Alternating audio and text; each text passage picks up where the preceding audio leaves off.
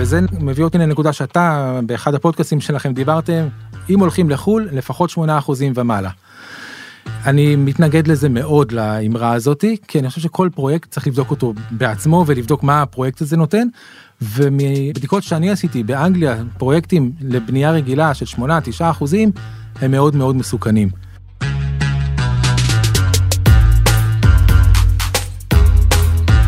זה אופיר הררי, הוא גר בעמק חפר, אבל העבודה שלו היא בעיקר מעבר לים. אם אירחנו בעבר מלווה משקיעים שפועלים כאן בישראל, אופיר עושה את אותו הדבר, אבל באנגליה.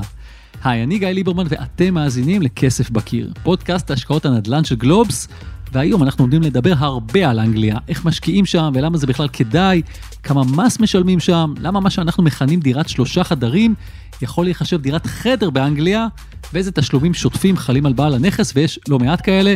אז בואו לא נבזבז יותר מדי זמן על דיבורים, כי ברור שיש לנו פרק משובח עבורכם. אופיר, אהלן, תן לנו בריף קצר עליך, ובואו ניכנס לעניינים.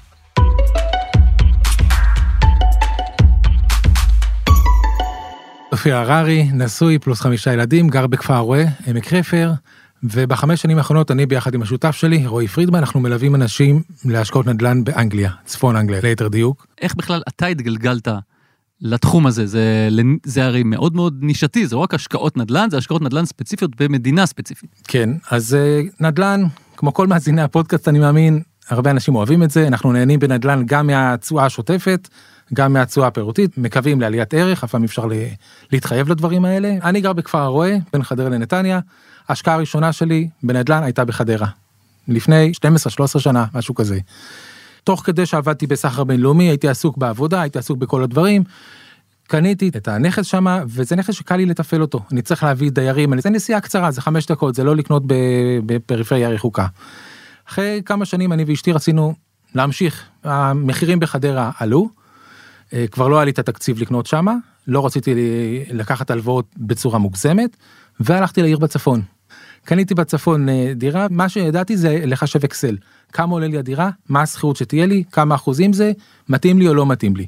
ופשוט ככה הלכתי וקניתי דירה בבניין, אה, בניין לא, לא, שלא נראה יותר מדי יפה, הדיירים שם אנשים קשי יום, אבל אותי זה לא עניין, אנשים גרו בבניין הזה, אנשים גרים במקום הזה, יהיה לי מי שיזכיר. עכשיו מה שלא לקחתי בחשבון שהבניין הדירה הייתה באמת אה, זולה השכר דירה היה גם כן זול אבל בתשואה באחוזים נתן לי תשואה יפה. לא לקחתי בחשבון הרבה דברים למשל שאם מתקלקל המזגן אז חודש וחצי של תשואה אין לי. אם מתקלקל הדוד שמש אז שוב אין לי. אה, ביום שישי בצהריים ברגע לפני שבת אה, סתימה בביוב. זאת אומרת המון המון התעסקות שלי המון כסף שאני מוציא התשואה היא ממש לא הייתה כמו באקסל אקסל אני יכול לחשוב מה שאני רוצה, בפועל החיים אה, עובדים אחרת. אז הייתה לך התנסות טובה, התנסות פחות טובה? ו- וכן, ורציתי להמשיך, עכשיו הבנתי, אם אני אמשיך ו- ואמשיך לחפש בארץ, אז אני רוצה באזורים טובים, אני רוצה קרוב לבית שלי פחות או יותר, לא רוצה מקום רחוק מדי, לא רוצה שעתיים נסיעה, רוצה מקום יחסית גדול, לא איזה עיר קטנה שיש בה הרבה פחות שכירות. אה, יש לי, כבר למדתי איך לעשות את זה, עכשיו אצלי קרוב לבית, מה לעשות, אני צריך סכום הרבה יותר גבוה, אז uh, עדיין אני מאמין בנדל"ן, אנשים יצאו מהמערות בכל העולם והתחלתי לחפש מה אני יכול לעשות עם זה בחו"ל. אה, היה לך פודקאסט אה, מאוד מעניין על, אה, על חברת הגשמה. פרק 40 המעולה שלנו, חפשו אותו, אופיר ממליץ. אז גם אני השקעתי שמה, ראיתי חברה שמציעה לך פסיביות לחלוטין, שים לי כסף, אתה, הם קונים את הזה, לא ראיתי את הסיכונים, לא ראיתי את הדברים, ולקבל את התשואה מהם כל, כל רבעון, ובסוף לעשות גם אקזיט מאוד נחמד. אז הייתה לי גם השקעה שעשיתי אקזיט מאוד יפה איתם ויש לי גם השקעה שהפסדתי שם 30% ממה שהשקעתי ואחרי זאת אומרת שמתי איקס כסף קיבלתי 30% פחות לאחר חמש שנים. אז אני התנסיתי בזה אז התנסיתי בנדל"ן קרוב לבית בהחזקה ישירה. התנסיתי בנדל"ן החזקה ישירה קצת יותר רחוק מהבית. במקום זול יותר לראות איך זה עובד בדברים האלה. התנסיתי איך זה בהשקעה שזה השקעה אה, אפשר להגיד המסחרית או מולטי פמילי כל מיני סוגים של דברים כאלה שאתה חלק מקבוצה אין לך שום מושג על מינופים ועל כל מיני דברים שהיזם בעצם לקח. ואני ראיתי שהדבר בעיניי הכי נכון הכי סולידי הכי לישון טוב בלילה זה, זה להחזקה ישירה של נכס.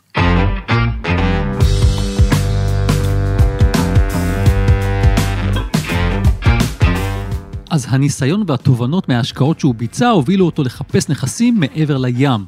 כשהמדינה שעליה הוא התפקס הייתה אנגליה. בואו ננסה להבין מה הוא מצא שם, או במילים אחרות, קחו חמש דקות של סקירה על אנגליה. אנחנו קוראים לזה אנגליה אבל זה בעצם ההגדרה הרחבה זה הממלכה המאוחדת זה כולל את אנגליה כמובן ווילס סקוטלנד וצפון אירלנד זה 68 מיליון תושבים. אה, דבר ראשון באנגליה מדברים אנגלית זה מאוד קל לי ל, ל, ל, לעבוד איתם אני לא צריך לדעת לא יוונית לא פולנית לא גרמנית קל לעבוד איתם גם בוואטסאפ גם באימיילים גם לדבר עם העורך דין הכל באנגלית בצורה מאוד uh, קלה גם אם אני לא מבין אנגלית אני מניח שהשכן שלי מבין אנגלית. אני גר בכפר הרואה זה ליד נתניה נתניה uh, אני צריך משכורת ממוצעת של 22 שנים כדי לרכוש נכס. הממוצע של הארץ של ישראל זה 17 שנות עבודה. אנגליה הממוצע הוא 7 שנים לרכוש נכס ואם אני מדבר על צפון אנגליה הממוצע שם הוא חמש שנים. עם תושבים זה בעצם מקום 22 בעולם הכלכלה מדורגת חמישית בעולם מדינה מערבית מתקדמת מובילה יש שם שקיפות מלאה המון מידע שאפשר להשיג ברשת האינטרנט חברות מחקר מידע ממשלתי קניתי נכס אני יכול לבדוק באתר של הטאבו שהוא רשום שם זאת אומרת מדינה מסודרת עם חוקים. אנגליה אה, מדובר אה, כמובן אנחנו מדברים על הפאונד. אה, שגם מתי שהאנגלים היו חלק מהאיחוד האירופי לא כמו גרמניה שוויתרה על המרק וצרפת שוויתרה על הפרנק, אנגליה לא ויתרה על הפאונד מעולם. וגם כן אנחנו רואים עכשיו על החזרה, על הברקסיט שבעצם עשו, אה, הצבעה מאוד טעונה שהייתה על חודו של קול בעצם, שהם יצאו מהאיחוד האירופי. אפרופו הברקזיט, הצפי של 2022 הוא שהתווספו שישה הסכמי סחר מול ארה"ב, בנוסף להסכמי סחר מול מעצמות כמו אוסטרליה, יפן ועוד. לפי עובי הניירת שאופיר מחזיק כאן ביד מולי, רשימת היתרונות של אנגליה עוד ארוכה, אבל נראה לי שנסתפק במה ששמענו. אגב, אותם יתרונות כנראה שלא היו מספיקים מלעולה הוא מצא שותף שמחזיק בדעות מאוד דומות לשלו, גם מבחינת הלוקיישן, זאת אומרת אנגליה, ולא פחות חשוב מכך מבחינת הפרקטיקה שכוללת בדיקות עומק וזהירות יתר. בואו נשמע. חברתי לבחור בשם רועי שאנחנו באים ל- ל- לראות השקעה אנחנו רוצים למצוא השקעה שאנחנו בעצמנו נשקיע לא בכל השקעה שאני מציע גם אני משקיע או רועי משקיע אבל רוצים השקעה שאנחנו נציע רוצים השקעה שהלקוח יבין את כל הסיכונים שיש פה ואין דבר כזה שתמיד יש סיכונים צריך להבין אה, ומצאנו אחד את השני שאנחנו ככה יכולים רואים אחד את השני את הדברים האלה רועי הוא אה, בוגר כלכלה אה, קצין חיל האוויר הוא נולד באנגליה גם רועי גם גר בארץ וזה מה שאנחנו עושים היום. שאלה קצת קשה. למה לי לסמוך עליך? אתה לא חייב לסמוך עליי קודם כל ועל אף מלווה משקיעים אבל אתה צריך לבדוק מה מה המידע שנתתי לך אם הצעתי לך פרויקט למשל להשקיע באיזושהי דירה. לבדוק שאני אתן לך את כל המידע ואת כל הפרטים מה אני חקרתי על הנושא הזה אני אחשוף לפניך את כל מה שחקרתי כל אחד כמה שהוא רוצה ברמת העומק אני על כל פרויקט אני ורועי אה, משקיעים עשרות אם לא מאות שעות של מחקר וגם יכול להיות שאנחנו בסוף פוסלים את הפרויקט. אז אתה קודם כל רואה את המחקר שלנו. אחר כך תלך עם זה תעשה את השיעורי בית שלך תעשה את הבדיקות שלך. שוב מדובר על אנגליה זה מדינה שאפשר לבדוק את הדברים האלה הכל נמצא במרשתת המון מידע אפשר כמובן גם לנסוע לשם. אבל זה, זה בדיוק העניין שלנו אין לנו את הזמן לעשות את זה. גם פה בארץ לפעמים זה קשה לנסוע למקומות רחוקים. אה, אה, לא מזמן היה לנו פרק על דימונה לא קל עכשיו לעצור את הכל לנסוע ולראות כל מיני מקומות אז לנסוע לאנגליה זה ממש קשה ולא בטוח שאני אפילו מכיר את האתרים את היד שתיים המקומי שלהם. אז אני מבין שאתה מציע למישהו פרויקט, שאתה משווק פרויקט, אגב אמרת לי בטלפון לפני שפתחנו פה את המיקרופונים, שהיום אין לך אפילו פרויקט על הפרק. נכון, אני בודק פרויקטים, אבל עדיין פרויקט לא עבר את הסינונים. אוקיי, אז, אז באמת אז העבודה שלך מתחילה בזה שאתה, אתם מאתרים בעצם עסקאות, בוחנים אותם, ורק אז יוצאים, אם אתה יכול לספר על התהליך הזה? בהחלט, אז אנחנו בעצם לא מתמקדים בבתים יד שנייה, אנחנו מתמקדים יותר בפרויקטים. פרויקט אני יכול לבדוק אותו מאוד לעומק, לטוס אליו, גם אני טס אליו, גם השותף שלי טסים אליו, אנחנו משתדלים פעם באיזה חודשיים לסירוגים, פעם אני, פעם הוא. כמובן, אם יש לקוחות אז מצלמים להם, היום אנחנו 2022, יש לכולם וואטסאפ, יש, אה, יש, אה, אה, אפשר להקליט סרטון, אפשר לעשות את כל הדברים, לצלם להם את כל, את כל המידע שאפשר לראות משם. כמובן, המון מידע אני יכול, מראש אני בודק, בהנחה וזה פרויקט או בבנייה או הסבה, יש גם תנופה מאוד גדולה של הסבה, בניין משרדים. שהופך למגורים אז קודם כל אני בודק שיש לו היתר בנייה. באנגליה זה נקרא legal pack אני צריך לקבל את המספר כמו מספר היתר מהיזם נכנס לאתר העירייה רואה את כל מה שהוא יכול היזם יכול להגיד לי אני בונה פה שמונה קומות ואני יכול למצוא שיש לו אישור לשש קומות. כמובן לא יתעסק עם כזה דבר אז אני בודק. קודם כל מבחינת המסמכים מבחינת העירייה מבחינת אה, עד, עד מתי התוקף של ההיתר כל הדברים האלה. מבחינת היזם אני רוצה לראות את הרזומה שלו אני יכול לראות את כל ההיסטוריה שלו, כל החברות שהוא היה בהם דירקטור, האם היה לו אי פעם פשיטות רגל, האם היה לו, אה, יש תביעות נגדו, האם כל הדברים. אני בודק מה הוא בנה, אני בודק האם יש לו איחורים, אני בודק חוות אה, דעת שיש באינטרנט. אה, מצב פיננסי, עד כמה שאני יכול לבדוק. אז אחרי הבדיקות ליזם, אופיר ושותפו בודקים פרמטרים שונים על האזור, וככה הם מייצרים את המידע שיועבר בהמשך למשקיעים הפוטנציאליים. זה בצד של התיאוריה מבחינתי, עכשיו בואו נעבור לשמוע על התכלס. מה הייתה העסקה הראשונה שהם קידמו באנגליה, ולמה הם שינו מאז את אופי הנכסים שהם מחפשים. עסקה ראשונה, אני חושב שזה היה דיור סטודנטים. אה, תחום, שוב, לפני חמש שנים היה נראה אחרת לפני הקורונה. שום, תחום שהוא התאים ללקוחות מבחינת הסכום ההשקעה, סכום נמוך. מה היה הסכום? אה, אם אני זוכר נכון, משהו כמו 300 אלף שקל. שמה מקבלים? שמקבלים, אה, ש, שזה מדבר על תשואה של סביבות ה-9-10 אחוזים. תשואה מאוד גבוהה. לשנה. לשנה, כמובן. זה מין בניין סטודנטים שאתה קונה כמו, כמו דירת סטודיו. כמובן נרשמת על שמך בטאבו, אני לא מתעסק בשום דבר שלא נרשם בטאבו. אני חושב שזה מינימלי של אה, ביטחון שבן אדם צריך, שיש לו משהו ב, בידיו. כן, אז זה היה ההתנסות הראשונה. כמה משקיעים הצלחתם להכניס ל, לעסקה הזאת? הראשונה, פחות מעשרה אני חושב. כן, העסקאות הראשונות היו מאוד קשות. אני תמיד מעניין אותי, אתה מדבר פה על אחוזי תשואה יפים מאוד, זאת אומרת תשעה עשרה, אני חושב שכל אדם בעולם ישמח לדבר כזה, אלא אם כן אתה איזה אוליגרך שמחפש באמת אה, עסקאות ענק. תשעה עשרה זה מאוד יפה. למה אנשים באנגליה צריכים את uh, משה, דוד, רינה, פה מישראל, שישקיעו אצלהם? למה הם לא מצליחים למלא את השורות בעצמם? אנחנו אה, חיטטנו רגלינו אחרי, אחרי היזמים כדי שייתנו לנו את האפשרות למכור להם פה. יש משקיעים בהחלט, משקיעים אנגלים מוכרים. עכשיו צריך גם להבין שלכל השקעה יש גם חסרונות. כשאתה קונה באנגליה דירה ב-300 אלף שקל, דירה ב-60-70 אלף פאונד, אה, דירה כזאת היא גם האנגלי, לא מדבר על הישראלי, האנגלי לא יקבל לזה משכנתה. אז יש לזה משמעות מאוד גדולה מבחינת השכירות של הדבר הזה, זאת אומרת יש, יש לזה, זה לא רק הכל יתרונות והכל ורוד, צריך להבין גם כשאתה קונה אז האנגלי יודע שפה הוא שם 300 אלף מהכיס שלו ושם, ו, ובבית אחר הוא יכול לשים 100 או 200 אלף ולקחת משכנתה, אז זה לא תמיד... זאת אומרת אין לך אפשרות אה, למינוף קלאסי. כן, גם לישראלי אני תמיד אומר להם את הדברים האלה, כאילו גם כשתרצה למכור את זה, יהיה יותר קשה למכור את זה, זה שוק מאוד נישתי. ומי בעצם מנהל את, ה, את הנכס הזה? יש חברת ניהול שם? כמובן, יש חברת ניהול ש, שמקומית כמובן, שהיא מנהלת את הנכס. עכשיו, נקודה שצריכים לשים לב כל אחד, גם בדיור סטודנטים וגם בדיור רגיל. הרבה משווקים מפתים לקוחות לבוא לדירה שיש בה גם חדר כושר וגם בריכה וגם לובי מפואר וגם... בסופו של דבר מי משלם את כל ההוצאות האלה, את כל התחזוקה הזאתי? הרי זה אתה. אתה משלם לחברת הניהול כל חודש עבור ה, ה, התחזוקה של הבניין שלך.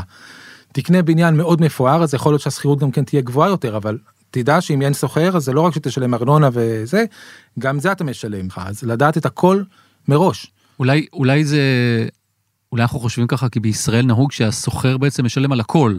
בעל הבית אף פעם לא משלם על כלום עד כמה שזכור לי אני מנסה לחשוב בראש על כל מיני כן אה... אז באנגליה בעצם הסוחר משלם כמו בארץ ארנונה מים חשמל זאת אומרת חוב של הסוחר זה חוב של הסוחר אבל יש דברים שהם שייכים לבעל הבית וזה יש בעצם שלושה דברים עיקריים אה, אה, שחייבים להבין אותם מה מה בעל הבית על מה הוא אחראי. דבר ראשון זה חברת ניהול זה נקרא service charge חברת ניהול שמנהלת את הבניין. זה אומר כל השטחים הציבוריים שאני לא יודע זאת אומרת, אם יש בריכה או יש אה, חדר כושר או כל דבר זה דבר ראשון. דבר שני, ביטוח מבנה. לא מעניין אותך מתי רעידת אדמה, להוא יש ביטוח, להוא אין, כל הבניין מבוטח על ידי החברת ניהול, אתה לא, אתה לא צריך להוציא עוד כסף על, ה, על הביטוח הזה. דבר שלישי זה נקרא גראונד רנט, באנגליה אתה, האדמה היא בחכירה, ואז יש נושא אה, לגבי הקרקע שלך, האם רכשת קרקע בפרי הולד, כלומר אתה יכול לקנות דירה או, ב, או לא משנה, נכס באנגליה קנית אותו כולל האדמה ש, שנמצאת בו ויש לך אותו בחכירה ל-999 שנים. הרבה זמן. כן, די הרבה זמן, וזה נקרא פרי הולד, זה בחינם, כאילו אתה קנית את זה, האדמה שלך, גמרנו, כמו קרקע פרטית בארץ, ויש כמו בארץ קרקע מינהל או קרקע כזה, אז יש גם כן אדמה שנקרא ליסהול. ליסהול זה אומר שיש מישהו, זה לא דווקא המדינה, זה יכול להיות גם חברה פרטית, חברת ביטוח או כל מיני חברות, שהאדמה היא שלהם, הדירה שלך נמצאת על האדמה שלהם, אה, בדומה לארץ אני חושב. ההבדל הוא שפה אתה בעצם משלם כל שנה לחברת הניהול הזאת, למחזיקת הקרקע. ואת כל התשלומים האלה זה על בעל הנכס. זה על בעל הנכס. עכשיו שוב, צריך לשים לב, לא רק כמובן שאתה משלם, בודק את התשואה, לדעת לקחת את כל הדברים האלה. ground rent למשל, עלות החכירה של הקרקע, ברגע שהיא גבוהה מדי, יהיה לך מאוד קשה להשיג משכנתה. בנקים לא אוהבים את זה, יש עכשיו חוק יצא באנגליה לבטל אותו לחלוטין את ה ground rent הזה. אז שוב, דברים שרק עכשיו יצא, נראה איך זה יתבצע על בתים חדשים, על בתים פחות, אבל... מה ממהרים? עוד 999 שנה זה ייגמר במילא.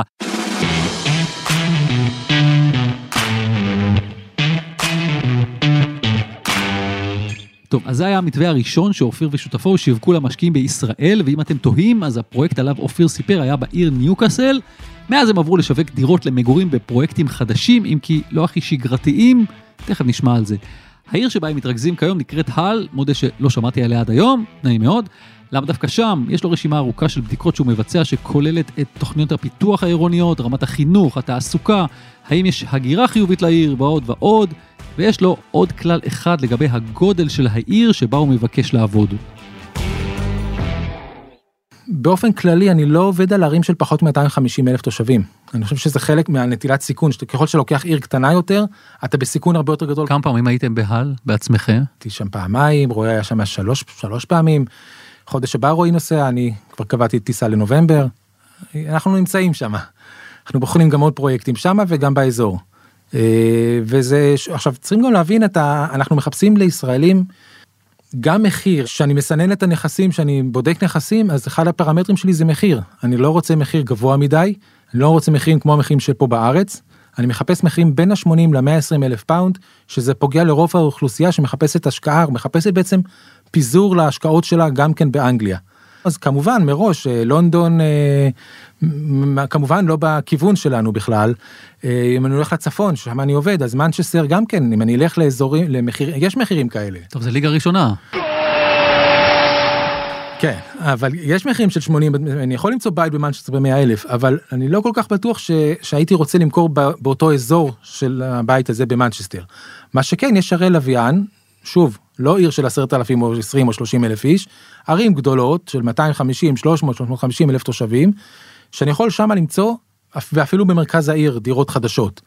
וזה מה שאנחנו מחפשים. עכשיו תגיד על איזה נכסים אנחנו בעצם מדברים שאמרת שטווח המחירים שלנו בין 80 ל-120 אלף פאונד שזה בערך בין 400 ל-500 אלף שקלים איזה נכס אני מקבל. אמ, אמ, אז שוב בואו נבין קצת צפון אנגליה איך, איך האנשים גרים בכלל באנגליה. אז uh, כמעט כל האנשים באנגליה בצפון גרים בבתים צמודי קרקע. זה יכול להיות בית פרטי זה יכול להיות דו וזה יכול להיות טרסאו שזה רכבת שיכולה להיות רחובות שלמים גם כן. אני לא מדבר על הבתים האלה בתים האלה המחירים שלהם יקרים יותר הבלאי שלהם הוא מאוד גבוה אני מדבר על דירות uh, דירות שנמצאות בצפון uh, זה נמצא או קרוב למרכזי תעסוקה או במרכזי הערים. זה, ה... זה מה שאנחנו מחפשים. זה בעיני מגורים של כמה קומות? פרויקט אחרון היה בניין של 6 קומות. זה דירות עכשיו שוב צריך להבין רוב המשפחות באנגליה יגורו בבתים הצמודי קרקע. בדירות זה יותר הצעירים זה יכול להיות סטודנטים זה יכול להיות צעירים. אה, בוא נגיד שברגע שיש לו תינוק הוא עוד יכול לגור שם ברגע שהילד כבר הולך לבית ספר הוא ילך מן הסתם הוא ישכור בית או יקנה בית אה, צמוד קרקע כבר לא יגור בדירות האלה וגם דרך אגב וגם פנסיונרים עוד פלח שוק שגם כן מחפשים לגור במרכז העיר. ומה גודל מה השטח של הדירות הללו? פרויקט אחרון היה לנו בין 37 מטר הדירה הכי קטנה ל-67 מטר הדירה הגדולה דירת חדר. חדר באנגליה זה חדר שינה. חדר שינה וסלון. היה שם למשל דירות עם עוד חדר אבל בלי חלון חיצוני מבחינתם זה לא חדר זה עדיין דירת חדר בארץ היו קוראים לזה שלושה חדרים שם זה דירת חדר. אה, הוא חייב חלון חיצוני שיהיה לחדר הזה, אחרת זה סטודיו.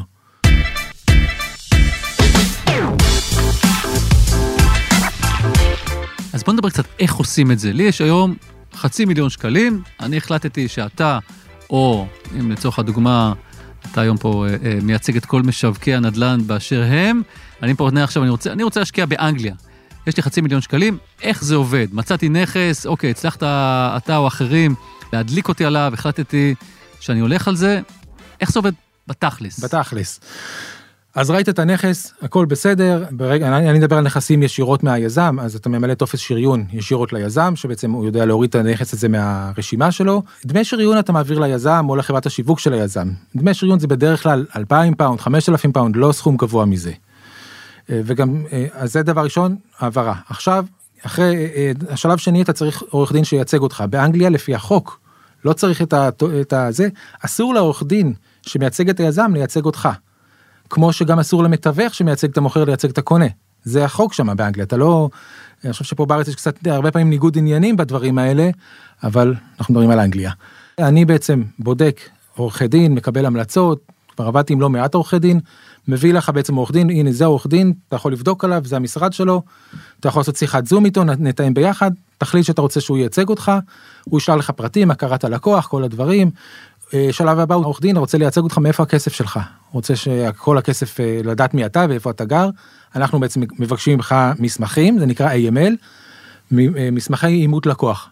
אתה שולח לנו את המסמכים אנחנו מתרגמים אותם חותמים עליהם נוטריון חותם עליהם ושולחים את זה לעורך דין גם של היזם וגם שמייצג אותך שהוא רואה שהכל בסדר והוא יכול לייצג אותך אז אנחנו מביאים לך את העורך דין שייצג אותך אחר כך העורך דין מול העורך דין של היזם בעצם מכין את החוזה. גם באנגליה כמו בישראל מדובר בשלב של העברת טיוטות והערות שבסוף אם הכל מסתדר חותמים על החוזה ומתחילים להעביר כסף. לרוב המקדמות יהיו בגובה של 10 עד 20 אחוזים. איך מעבירים? אפשר דרך הבנק, אופיר פחות ממליץ, הוא מעדיף לעבור דרך חברות המרה שמפוקחות על ידי משרד המשפטים. אז העברנו את הכסף, חתמנו על החוזה, בעצם מעכשיו הדירה היא שלך, התשלום הבא, אם שילמת לדוגמה, ששיווקנו, זה אנשים שילמו 20 אחוז, סיום הבנייה משלמים את ה-80 אחוז. בארץ ירדנו מ-100 אחוז הצמדה לתשומות הבנייה ל-40 אחוז, אין הצמדה שמה, אפס. אה, שזה גם צריך להבין שזה יכול להיות טוב וזה יכול להיות רע. זה טוב כי אתה יודע, קנית עכשיו בבית ב-100 אלף, אתה תשלם 100 אלף, זהו. אה, אבל אם יש אה, עלייה מאוד משמעותית בתשומות הבנייה, מי שסופג את זה, זה היזם. אז עד טווח מסוים, אין לי בעיה עם זה, ירוויח פחות. אבל אני גם לא רוצה שהיזם שלי יפשוט רגל, אז אני צריך אה, לראות שאני באמת קונה את הפרויקטים והיזם מספיק חזק. אנחנו בשנתיים האחרונות מתעסקים רק בפרויקטים של הצבא בעצם, של מבניין משרדים לבניין מגורים, כמובן עם יזם עם הרבה מאוד ניסיון, כך שאין לו פה יותר מדי זמן, זה תוך פחות משנה הוא מסיים את הבניין ומוסר אותו.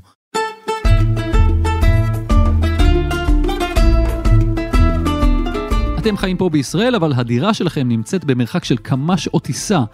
לאן אני מכוון? מישהו מקומי צריך לדאוג לדירה שלכם. לאופיר יש מה להגיד גם על הנושא הזה. אז קיבלת את המפתח עכשיו אנחנו בעצם בודקים חברות ניהול זה מאוד חשוב שב, שלדעתי לבדוק את החברת ניהול שאתה הולך לעבוד איתה. אה, אני, אני רואה הרבה משווקים שהם מוכרים לך את הדירה והוא גם החברת ניהול והוא גם אחראי לשפץ לך והוא והוא והוא אני לא אוהב את הדברים האלה פחות מתחבר לזה יכול להיות שזה בן אדם מושלם והכל עובד טוב וזה נוח לישראלי אבל אני מעדיף כל אחד שיעשה את התפקיד שלו. אני יודע ללוות את האנשים יש חברת ניהול שהיא יודעת לנהל את הדירות באותו אזור באותה עיר. עכשיו חשוב מאוד לראות שיש מגוון של חברות ניהול אני לא רוצה לקנות באיזה שכונת עוני בלא יודע מה שיש שם חברת ניהול אחת שעובדת שם ומה שהיא לא תגיד לי אני חייב לעשות היא תגיד לי אה, הדלת אה, נשברה אני חייב לשלם לה על דלת חדשה אין לי מה אין, אין לי מה לריב איתה אפילו. אם יש לי מגוון של חברות ניהול אני יכול תמיד להתווכח איתם ותראו לי תמונות ותראו לי את הדברים והמחיר לא נראה לי הגיוני. אני יכול לעשות ואני יכול גם כן לעבור חברה. אז זה חשוב מאוד לבדוק את זה וברגע שקיבלו את המפתחות בעצם אז החברת ניהול מתחילה בעצם זה התפקיד שלה לצלם את הדירה לפרסם את הדירה להראות את הדירה למתעניינים ובסופו של דבר היא שולחת לך. אה, אה, יש עכשיו מתעניין שהוא זה המקצוע שלו זה השם שלו זה המקצוע שלו הוא מרוויח בשנה איקס אה, פאונדים אה, והאם אתה מוכן אה, יש לו ערבים כאלה וכאלה והאם אתה מוכן להשכיר לו את הדירה שלך. והנה עוד משהו שחשוב מאוד מאוד מאוד להכיר מיסוי תמיד מעניין לראות איך בכל מדינה החוקים שונים לגמרי שימו לב זה מאוד מעניין אפילו חשוב. באנגליה למשל עד, עד הכנסה מסוימת. עד 12,570 פאונד לבן אדם יש פטור ממס באנגליה. אז אנחנו לפני שאתה מקבל את הדירה אנחנו פותחים לך מספר משלם באנגליה ואתה כל שנה צריך להגיש בעצם את הדוח השנתי דוח מקוצר יחסית אין פה יותר מדי דברים כמה קיבלת באותה שנה וככל שזה פחות מ-12 570 אז בעצם תקבל מהם אישור שאתה צריך לשלם אה, אפס אה, מס אתה עושה את זה אתה יכול, אפשר כמובן אני לא רואה חשבון אפשר עם רואה חשבון אבל אפשר גם לעשות את זה לבד זה לא משהו מסובך מדי. מעל הסכום הזה יש מדרגות? מעל או... הסכום הזה זה 20 אחוז מס כן. עכשיו אם זה זוג נשוי אז לכל אחד מבני הזוג יש את, ה, את הרף הזה זה פרסונלי. לא הבנתי תסביר. בארץ אנחנו תא משפחתי. באנגליה כל אחד הוא יחידת מס בפני עצמו. אתה קונה את הדירה יש לך פטור של 12,570 פאונד לשנה. אשתך קנתה דירה גם לה יש את הפטור הזה. קניתם דירה ביחד יש לכם פטור של 25,000. בוא נדבר על תשלום אחד, זה המס פה בישראל, אם קיים דבר מס כזה. מס בארץ, כן, אז מס בארץ, שוב, אני לא רואה חשבון ולא יועץ מס, אבל יש בעצם שני מסלולים עיקריים למיסוי, שאני מכיר לפחות מהשיחות שלי עם רואי חשבון. מסלול אחד אומר, כמו שאתה שכר עבודה, אז קיבלת גם כן את ה... קיבלת עוד 50 אלף שקל עכשיו מאנגליה, מתווסף למדרגת המס שלך, המס השולי שלך. כאשר כשאתה הולך למס השולי הוא מינימום 31 אחוז, ואתה יכול לקזז כל הוצאה שהוצ... שהוצאת באופן ישיר על הנכס. היה תיקון, טסת לשם, היה כל דבר שיצא באופן ישיר על הנכס, אתה יכול לקזז בעצם מההוצאות האלה ולשלם רק על מה שבאמת הרווחת. המסלול השני אומר 15 אחוז, אתה יכול לקזז אך ורק פחת מהדבר הזה. מה שקיבלת 15 אחוז. המסלול השני זה לפי דעתי זה הרבה יותר פשוט לא צריך להגיש דוח שלם ולא זה אבל הדבר היפה בעצם שמס הכנסה מאפשרים זה על כל נכס ובכל שנה אתה יכול להחליט לאיזה מסלול ללכת. זה לא שוואנס קבעת אני עכשיו ב-15 זהו מעכשיו עד אז כשאתה דיברת קודם על, על לפחות על ההשקעה הראשונה שזה היה 9 או 10 אחוזים זה לוקח בחשבון גם את המיסוי פה בארץ? לא, אני לא יכול לקחת בחשבון את המיסוי בארץ, כי אם היה לו הוצאות, או בן אדם שטס לשם, או כל מיני דברים, אז יכול להיות שהוא גם שילם אפס, ואולי גם יש לו דברים אחרים במס הכנסה, אני לא נכנס לכל אחד לתיק שלו. באופן כללי, מס הכנסה הוא בין אפס, בוא נגיד לעד עד ה-15 אחוזים. זה נקודה שחשוב לראות בסופו של דבר כמה יוצא הנטו, אז אני לא נכנס, אני אומר להם, זה, כשאני בודק תשואה, אז אני בודק תשואה עד מס הכנסה. אני יודע את כל ההורדות, אני יכול לדעת, אה, אה, למשל, אם אני בודק אה, דירות למשל, אז לא, מזמן היה לנו דירות ששיווקנו, היזם טען שהם יושכרו ב-575 פאונד, אנחנו עשינו חשבון ללקוחות שלנו לפי 550 פאונד, לקחנו איזשהו מקדם, וגם אז מה יקרה אם יהיה רק 11 חודשים בשנה, סך הכל הגיוני, ולדעת כמה תשואה יצא. בפועל, כל הלקוחות שלי שקיבלו את הדירות כבר לפני כמה חודשים, הכי נמוך זה שהזכירו את זה ב-600 פעם, זאת אומרת כולם היו מעל זה, אבל שוב אני מעדיף להנמיך ציפיות ושיופתעו לטובה ולא ולא ההפך. וזה מביא אותי לנקודה שאתה באחד הפודקאסים שלכם דיברתם, אם הולכים לחו"ל לפחות 8% ומעלה. אני מתנגד לזה מאוד לאמרה הזאתי כי אני חושב שכל פרויקט צריך לבדוק אותו בעצמו ולבדוק מה הפרויקט הזה נותן ומבדיקות שאני עשיתי באנגליה פרויקטים לבנייה רגילה של 8-9 אחוזים הם מאוד מאוד מסוכנים. או בתים יד שנייה שאתה יכול פתאום לקבל איזשהו שנתיים שלוש לקבל תשואה מאוד יפה אבל אחר כך יהיה איזשהו תיקון של גג או משהו כזה וזה יאפס את התשואה. או פרויקטים באזורים שאני לא הייתי רוצה לגור שם ולא הייתי רוצה להסתובב שם לבד בלילה. אני די זוכר שהאמירה הזאת נאמרה לא אחת בגלל שאתה אומר אני עושה כבר את כל המאמץ הזה ואני הולך למקום רחוק שאני לא מכיר. אז בגלל זה אני רוצה לקבל תשואה גבוהה יותר אחרת אני יכול לנסות פה. בישראל. כשאני מחפש את הנכסים אז מעבר לזה שאני יכול לפסול נכסים על כמו שאמרתי היזם כל הדברים האלה אני גם כן יכול לפסול נכסים כי התשואה היא נמוכה מדי. אני רואה תשואה בסוף לפי איך שאני מחשב את התשואה אה, של 3-4 אחוזים אז זה פחות מעניין אותי אני יותר מחפש תשואה של 5-6 אחוזים. בתשואה אמיתית שזה שהערך הדירה באמת במקום שאני רואה שהוא הולך שאני מאמין שיש לו לאן לעלות. שהשכירות היא אמיתית ולאף אחד לא עשה פה מניפולציה עליי וגם השכירות אני מקווה שהיא תעלה ובמיקום טוב.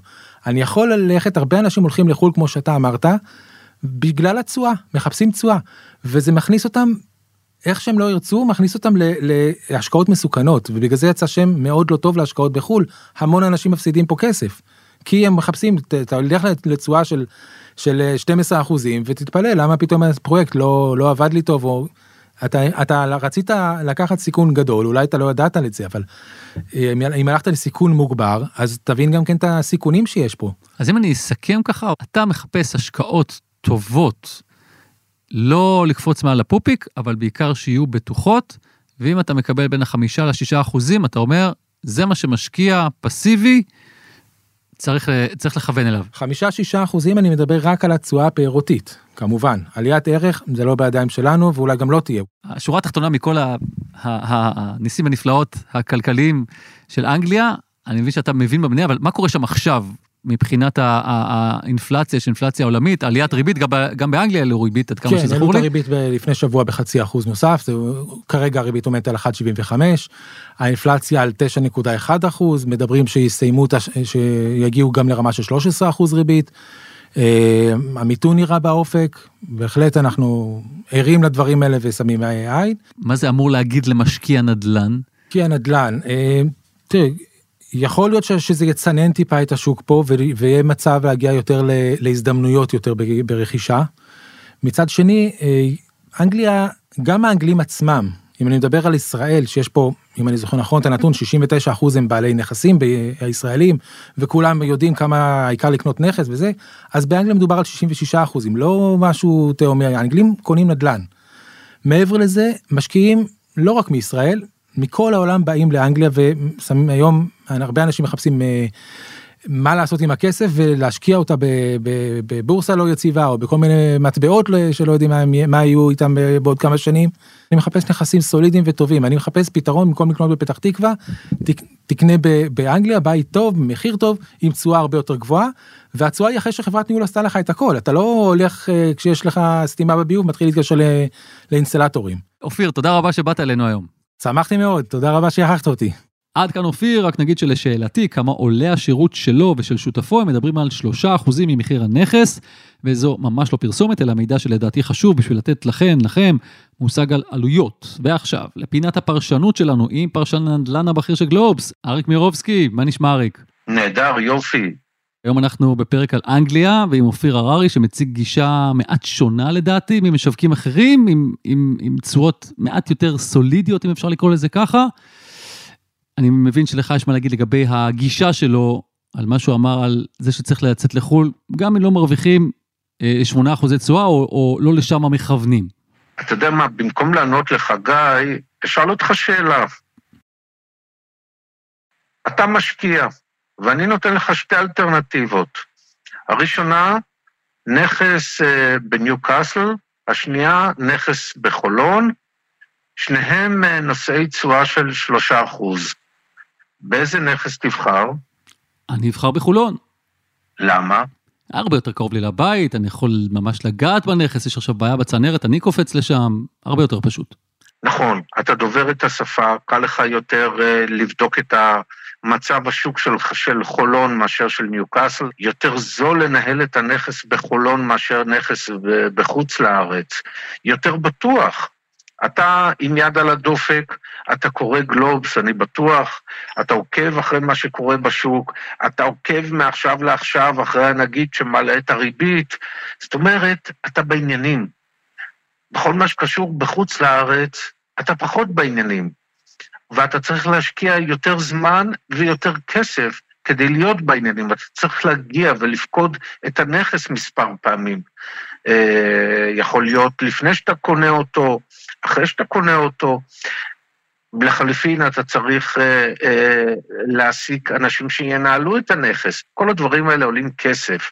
לכן, למרות שהנכסים הם נושאי תשואות של שלושה אחוז בדוגמה שלנו, בפועל הדרישה שלך מנכס בחוץ לארץ תהיה שהוא יישא לך תשואה יותר גבוהה. ויכול להיות שבהחלט יש פה פרדוקס. אדם שהוא מקומי יגיד, אני מסתפק בשלושה אחוז תשואה. אתה, שאתה תושב מחוץ לארץ, אתה תגיד, לא, השלושה אחוז האלה זה לא מספיק לי, יש לי הרבה יותר עלויות ויש לי הרבה יותר סיכון.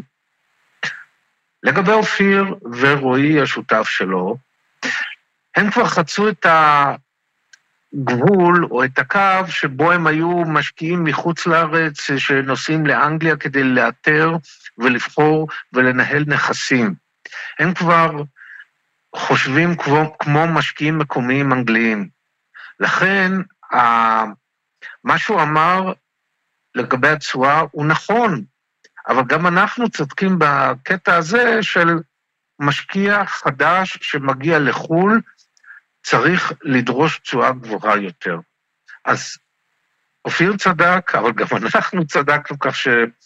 פשוט מדובר בשני סוגי אה, משקיעים שונים. הבנתי, מה אנחנו יכולים אולי להגיד על אנגליה, אולי משהו שאתה רוצה להוסיף מעבר לאופיר, אנחנו מכירים את זה שאנגליה הפכה להיות אה, בשנים האחרונות חלק מהמקומות שיותר מעניינים ישראלים, לצד ארצות הברית, גרמניה, אה, מקומות כאלה ש, שהם על הסקאלה של המקומות היותר, לא אגיד בטוחים, אבל כאלה שאנחנו מרגישים יותר בטוחים בהם.